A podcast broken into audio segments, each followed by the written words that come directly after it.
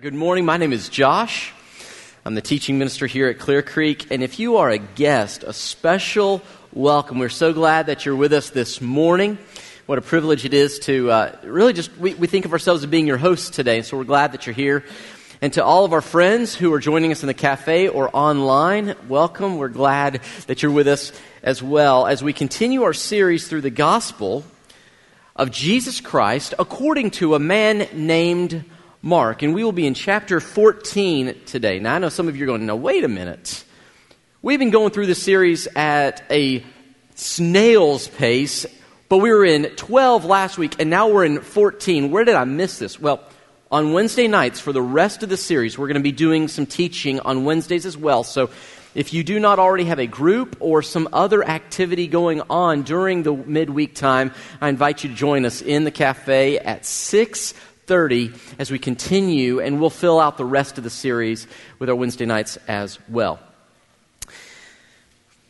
So, um, I just need to say this. Growing up, my family was normal, and everyone else's family was not normal.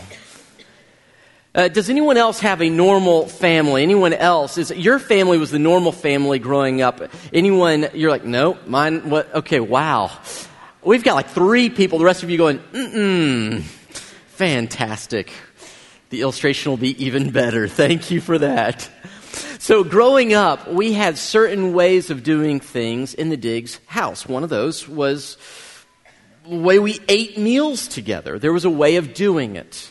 My mom was a quintessential hostess, and she had a very particular way that she saw the family time going when we got together at night. Now, I didn't realize this was the case. I just thought this was how life was until I was invited to go have a meal with one of my friends.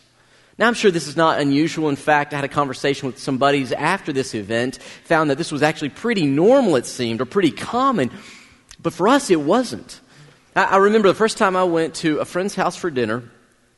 Uh, he was a member of the church, he, great young man, good friend, good family. But what happened that evening boggled my mind. See, in the Diggs house, when it's dinner time, we all come, we sit around the table, and we have our seat. Anyone else have their seat at the table? You know, your seat. It even has like the little shape in your seat of you, that seats. We had our seats around the table. Dad would sit in one place, mom the other, serving everything. And when we would sit, there would not be a TV in sight. We would sit, we would talk about the day, and we were not permitted to leave the table until two things happened. Number one, until we said, May I be excused? And number two, mom or dad said, Yes, you may be excused. Those were sort of the criteria for dinner at the Diggs, but that was not the case with my friend. I sat down at their dinner table, but there was no food at the table. And my friend looked at me, and he's like, What are you doing? I said, Well, it's, it's dinner time, right? And he said, Yeah. I'm like, This is a table. This is where we put food usually. And he goes, no, come with me. I said, Okay. We walk into the other room, and he plops down on the couch in front of the TV and turns it on. Next thing I see, TV trays begin to be set up in front of the television. And all of a sudden, I began to realize what a deprived life I had up until that point. See, in my house, we had to talk to each other, but in his house, they didn't have to. In my house, we had to stare at one another as we chewed our food awkwardly. In his house, they got to stare at a TV and laugh and enjoy life and have fun. Not in the Diggs house, though. And so I remember after this wonderful experience of watching cartoons at dinner, I went home and I was like, Mom, you wouldn't believe it. Guess what we got to do? And she kind of blew it off. I thought, well, that's weird. So then at church, I started talking to some friends about this. I was like, did you know that so and so, they get to sit and eat dinner at home in front of the TV? And all my other friends were like, yeah. I'm like, wait a minute. Am I the only one who doesn't do this? They said, yeah. So then I go home again. I say, Mom, you wouldn't believe it. Not only does this friend eat in front of the television, but all of my friends who love Jesus eat in front of the TV. And I remember learning a very valuable distinction that day by my mom. And these weren't the exact words, but this was the idea. Effectively, she said, that may be what is average. That may be what, if you take all people and put them together, that is the average. But she said, that is not normal. And I remember I had the unwise thought to argue with her. I was like, well, mother, if everyone doesn't, doesn't that mean it's normal? Don't, don't argue with a mom who's on the soapbox, kids. It is just not a smart move. She goes, No, son. She said, You understand the TV is a modern invention. And I'm like, Oh no, here it comes. And she just, blah. So the TV was new, the radio was new, and up until that point, about 100 years ago, all we did is we only had candles and the faces of those across from us, so you will like it when we stare at each other at dinner, son, because that is normal. yes, ma'am. But here's the big idea I learned that what may be average, common, typical, does not necessarily mean that it is normal. In fact, on your notes, the title is The Response, but let me give you a different title today. If, you're, if you want to put this in the title, here's the simple title for today Average is not normal. Average is not normal. If we were to do just a real quick survey of the average American Christian, what would we find?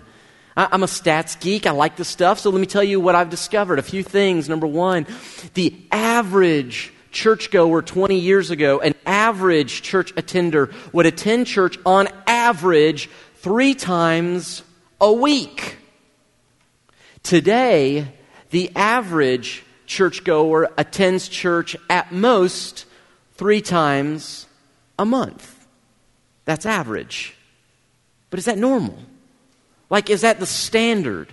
Uh, here's another one. Did you know the average Christian is paying 20% roughly of their income to pay off debt, but only 2% tithing or giving to the church. That's average, but is that normal? Is that the way it should be? Let me give you another one.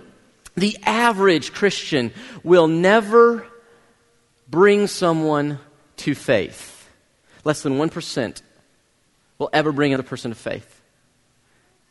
That's the average. But is that the normal way it should be? And here's what I want us to do this morning. We're going to look at a story where there's a woman who does something that is not average on any level.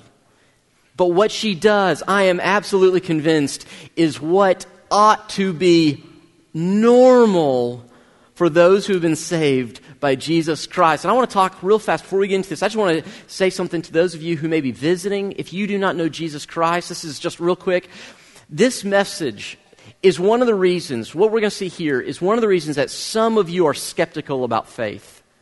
You've seen Christians who say one thing and you've heard this standard presented, but what you have seen is an average church or an average lifestyle or an average way of being, not necessarily in this place, but in our culture. And I just want to say to you that what you see may be average, but that is not the biblical normal. We're going to look at biblical normal this morning, and I want us to get a picture for what it could look like to not be average Christ followers, but to be what Christ sees as normal followers. Okay, so let's go. This is in Mark chapter 14, beginning in verse 1, and it takes place at a party. Here we go. Now, the Passover that's a high festival, a religious festival of the Jews. Now, the Passover and the festival of unleavened bread, those were two separate ones that happened back to back. Now, the Passover and the festival of unleavened bread were only two days away, and the chief priests, these are like the religious leaders, and the teachers of the law were scheming to arrest Jesus secretly and kill him. Let the weight of that statement sort of sit on your shoulders for just a moment here. We are just a couple days away from when Christ will be arrested, put on trial, accused of things he never did, and executed on a Roman cross. And it's happening, there's the scheming from those who are in leadership at a party, even, that Jesus is attending. But, they said, not during the festival, they said, or the people may riot. Now, while he, this is Jesus, was in Bethany, that's a city, reclining at the table in the home of Simon the leper. By the way, I had someone ask me, it says Simon the leper. Weren't lepers people? They had a skin condition. They weren't allowed to be with other people because it was contagious. Here's the way you might want to put a little note in your Bible Simon the ex leper. He was known for what he had, but Christ had healed him. Otherwise, he could not have been in the presence of people. And so many people think perhaps Simon was hosting this party as a thank you to Jesus. But Simon the leper, during this, a woman came with an alabaster jar of very expensive perfume made of pure nard. She broke the jar and poured the perfume on his head. Now, some of those present were saying indignantly to one another, Why this waste of perfume? It could have been sold for more than a year's wages and the money given to the poor and they rebuked her harshly. Leave her alone, said Jesus. By the way, don't you love how Jesus takes care of those who can't take care of themselves in society? You leave her alone, Jesus said. Why are you bothering her? She has done a beautiful thing to me. The poor you will always have with you, and you can help them any time you want, but you will not always have me here. She did what she could. She poured perfume on my body beforehand to prepare for my burial. Truly, I tell you, wherever the gospel is preached throughout the world, what she has done will also be told in memory of her. And then Judas Iscariot, verse 10, one of the twelve, went to the chief priests to betray Jesus to them. They were delighted to hear this and promised to give him money, so he watched for an opportunity to hand Jesus over. Truly, I tell you, wherever the gospel is preached, what she has done will be told in memory of her. Do you understand that Jesus' words have been fulfilled in our hearing this morning? Let's pray together. Father, I pray that our church will not be average in the way that we live for you, but that we will find the life that, although it seems extraordinary in this culture, is really simply the normal way of living as followers of Jesus. May we, like this woman, be fully devoted, fully committed to our Savior Jesus. It's in His name we pray. Amen. Uh, this was just one of those moments that was just a little too much. Have you ever been in one of those too much moments? It's the moment where the bride and the groom are on stage and they're, set, they're told, you may kiss the bride. And so they kiss. And you would have thought they had never kissed anyone or anything ever before in their life. You're like, uh, okay, that's nice, but it's a little too much. It's the couple sitting too close at the family reunion, and you're like, uh, that, that's too much. It's like in school, some of you will have a name that comes to mind. Don't say the person's name, but it's that person in school who refused to be average, and consequently, that one person always wrecked the collective curve of the class. Anyone getting a name in their mind of that person? It's just a little too much. This was one of those moments where it went past what is acceptable. And it came to the point where it was just uncomfortable. Well, okay, so you want to give Jesus a gift. Fine, give him a little perfume, dab some behind his ear, maybe on the wrist, spritz him a bit, but the whole bottle, that's just a little too much. That's just awkward. And what happens here is what we often do when we see someone else who seems to be going above and beyond what is considered average, typical, standard. We attack the person for what they're doing, don't we? And so people begin to say things like, What's wrong with her? Doesn't she know how much this stuff is worth? Now just think about this for a minute. Of all the people present, who would know most how much the perfume was worth? This woman knew how much it was worth down to the penny. This perfume was a precious gift. We're told it was close to a year's wage. Real quick, in your mind, do the numbers. How much is a year's wage? What would that gift look like? She knew exactly how much it was worth because, now listen, little culture here, because people in those days did not put their money in the kind of banks that we think of, they just didn't have them. Most people kept their assets, what they owned, in real property, in real things that you could see, use, deal with. And so, this is why in the Old Testament of the Bible, back in Genesis, the very first book, when we're introduced to the man named Abraham, we're told how many cows this guy has, and camels, and sheep, and all the real goods he has. The point is, the Bible's trying to say, this is how much he's worth because they did not have banks. They kept what they had in real property. What she is giving to Jesus, hear me now, was what she had.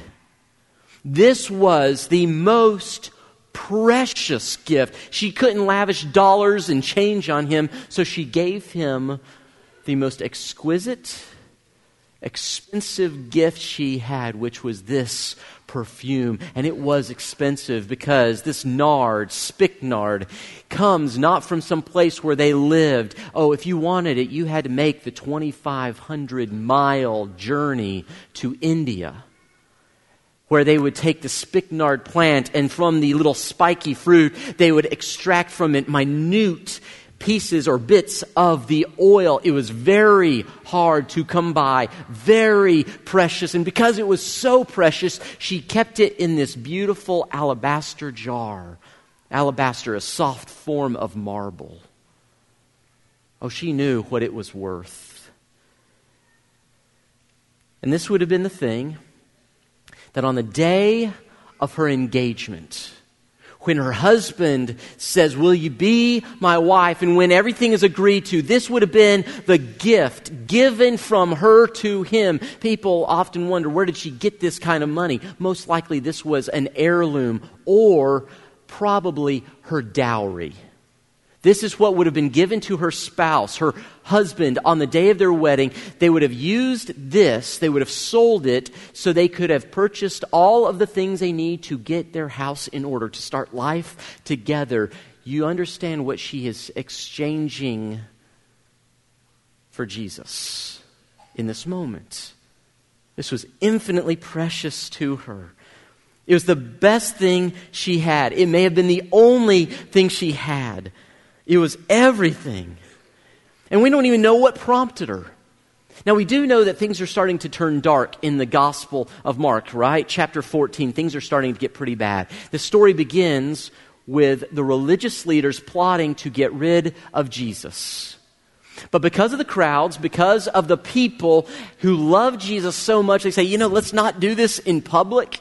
Let's, let's kind of give it a moment. Let's find a safe place to get him where he's by himself. We'll try him quickly and quietly and we'll kill him. And then no one will be able to stop us. It'll be done. Things are going south. And we're told that Judas, one of the followers of Jesus Christ, at the end of this little story, and we don't have time to get into the why, he goes to the religious leaders and says, I tell you what, you give me money, I'll get rid of them for you. I'll tell you where you can find them when no one else is watching. This is chapter 14, and by chapter 15, Jesus is hanging on a cross. It is getting dark, and it is getting dark fast. The moment that she has to respond is short. This is her moment to respond and show Jesus.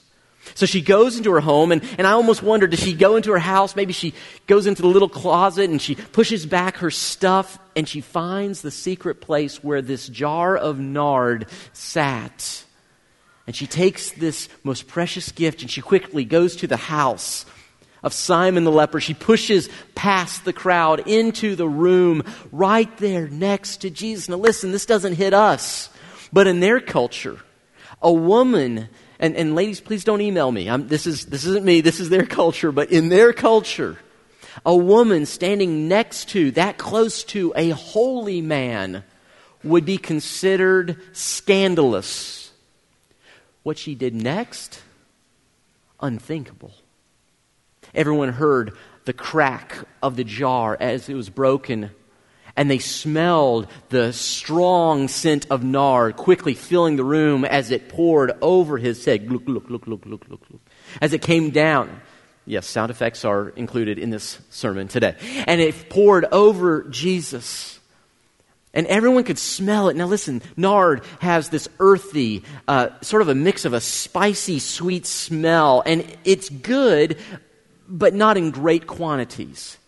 If you smell too much of it, it's just a little, it's a little sicky, sweet. Uh, uh, how many of you have ever walked through the perfume areas of department stores? Any of you?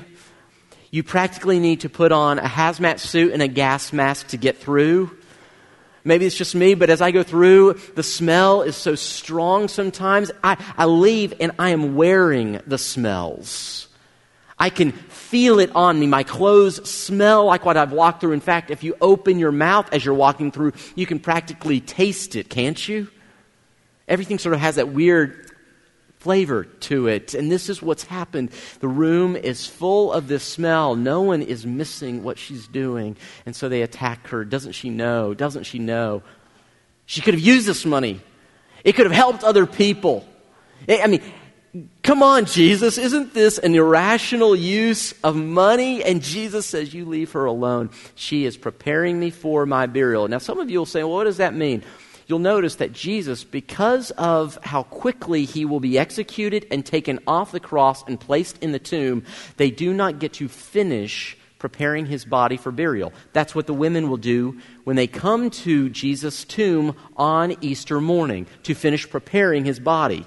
His body is never finished being prepared by them, but it doesn't need to be because she is doing that today. She just doesn't even know it. She pours it over his head.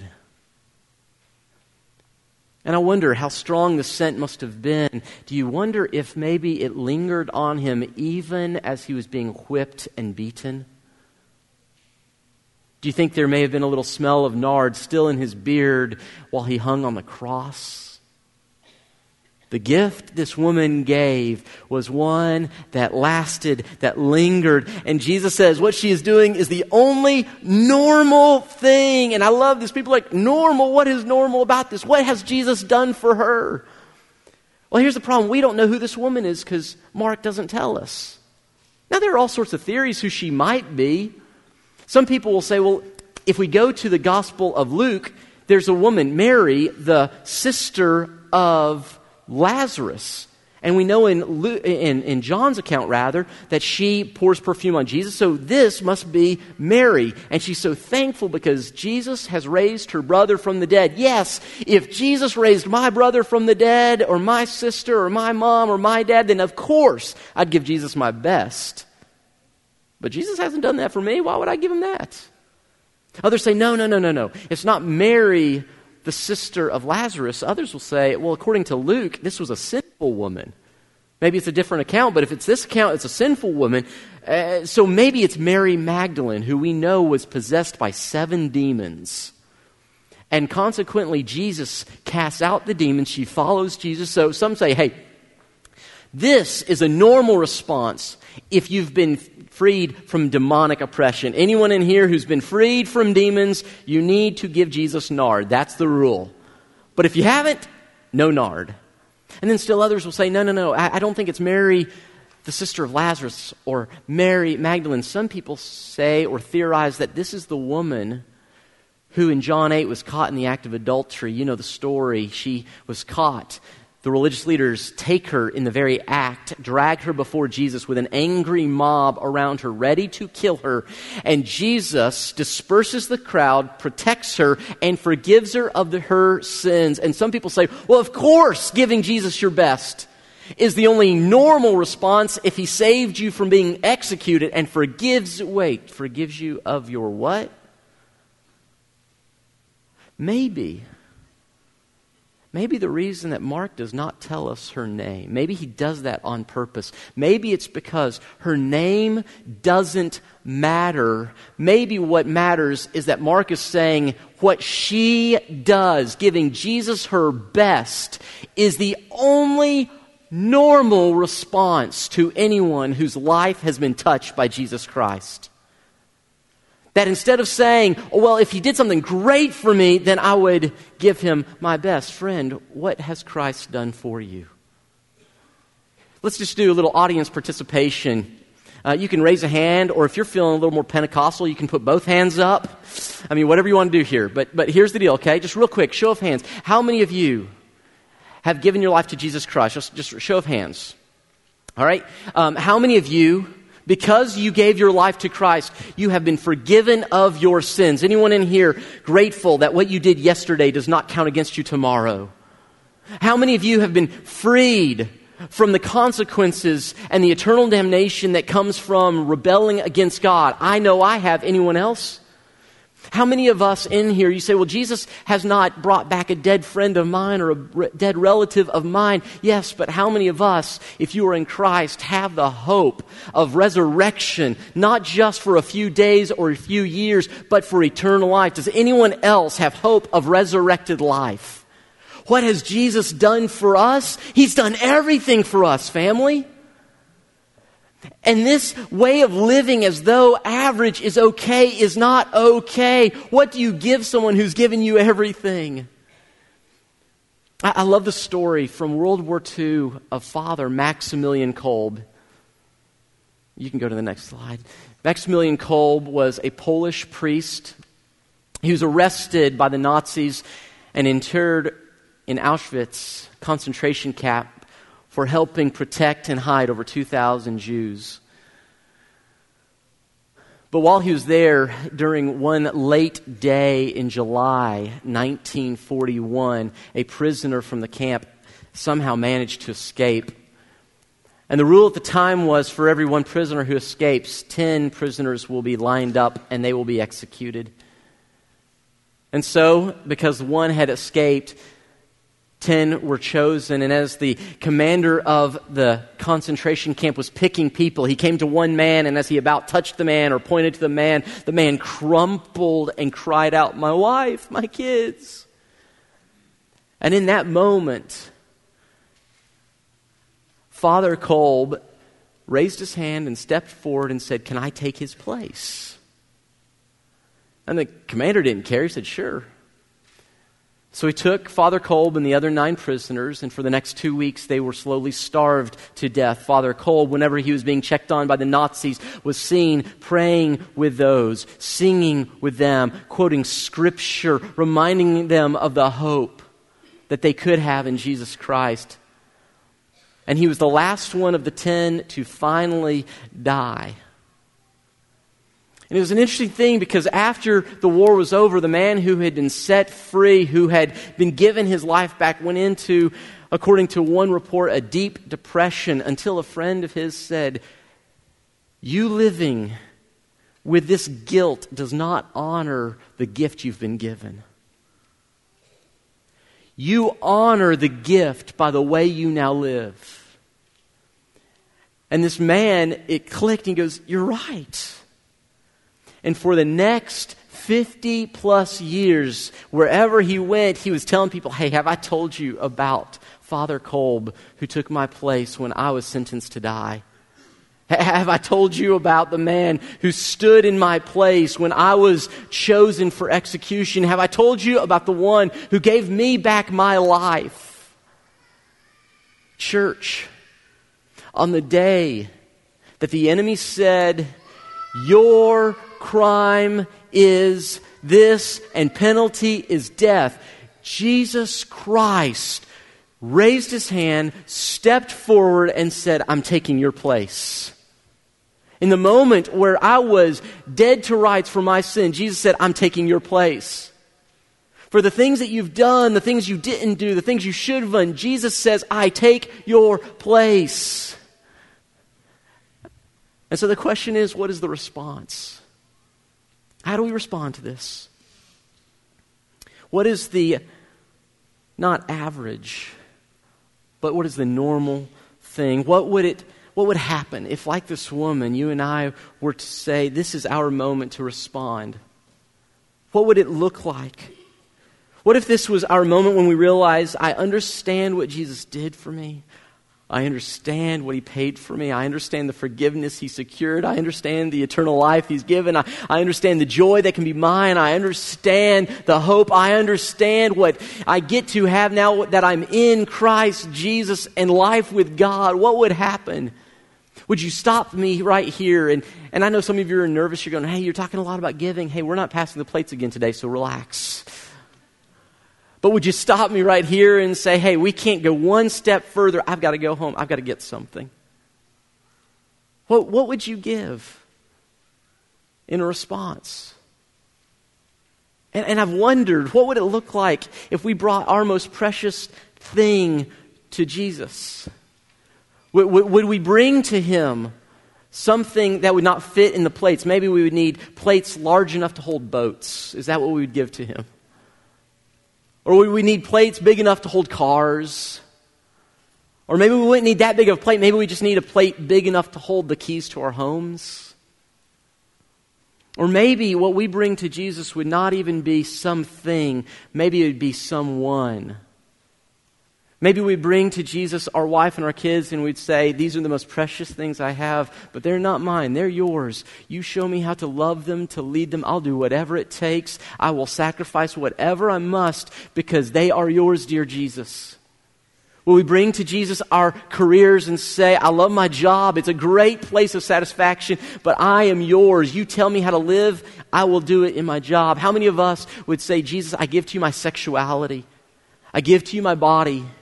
I'm not mine. It's yours. You tell me how to live. I will live that way because I am not mine. I am yours. How many of us would give to Jesus that thing, that thing that we hold on to for a rainy day, the thing that we hold on to when we just, we don't know how we'll survive without that thing. What is that thing?